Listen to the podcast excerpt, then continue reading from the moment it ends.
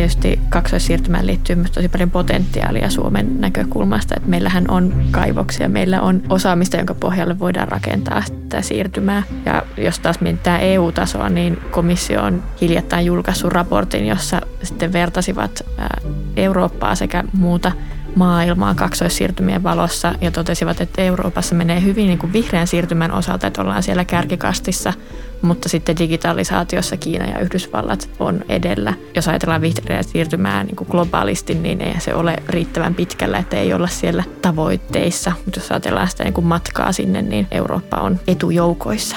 Usein nähdään ongelmana se, että asiat ovat politisoituneet, niin nyt ajattelin ehdottaa politisointia ratkaisuksi siinä mielessä, että tässä on kuitenkin puhuttu siitä, että miten tähän liittyy paljon tällaisia kysymyksiä eriarvoisuudesta ja siitä, että kuka tiedon omistaa ja millä tavalla asioita päätetään, niin jotenkin ajattelen, että politisointi voi tarkoittaa sitä, että tunnustetaan ja tiedostetaan, että tähän liittyy itse asiassa aika niin kuin isoja intressiristiriitoja. Kaikki eivät ole sitä mieltä, että dataa pitäisi reguloida. Kaikki eivät ole sitä mieltä, että päästöjä pitäisi vähentää.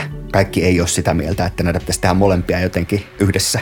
Eli meillä on olemassa niin kuin aitoja kiistoja tässä, että me ei niin kuin ilman jonkinnäköistä poliittista prosessia päästä siinä kuitenkaan eteenpäin. Että jotenkin niin kuin tiedostetaan, että nämä ovat läpeensä poliittisia kysymyksiä ja että politiikkaa on myös se, että millä tavalla me tehdään päätöksiä tästä meidän niin kuin yhteisestä maailmasta. Et jos ikään kuin politiikka ulkoistetaan joku mm. ongelmaksi tai mm. ajatellaan, että tässä nyt me mietitään ratkaisuja ilman, että nähdään niitä poliittisia ristiriitoja, niin sitten me eletään tässä meidän todellisessa maailmassa hassu ajatus siitä, että muka tämän nykyisen kaltainen talouskasvuun nojaava, sanotaanko, että uusliberalistinen taloushegemonia, jossa me nyt elämme, että se ei olisi poliittista. Tavallaan aikaisemmin, kun ajateltiin tätä, että yritysten pitää tehdä voittoa tai olla taloudellisesti tuottoisia, niin totta kai sekin on poliittinen määränpää asettaa se sellaiseksi tavoitteeksi vaikkapa ilmastonmuutoksen torjumisen sijaan.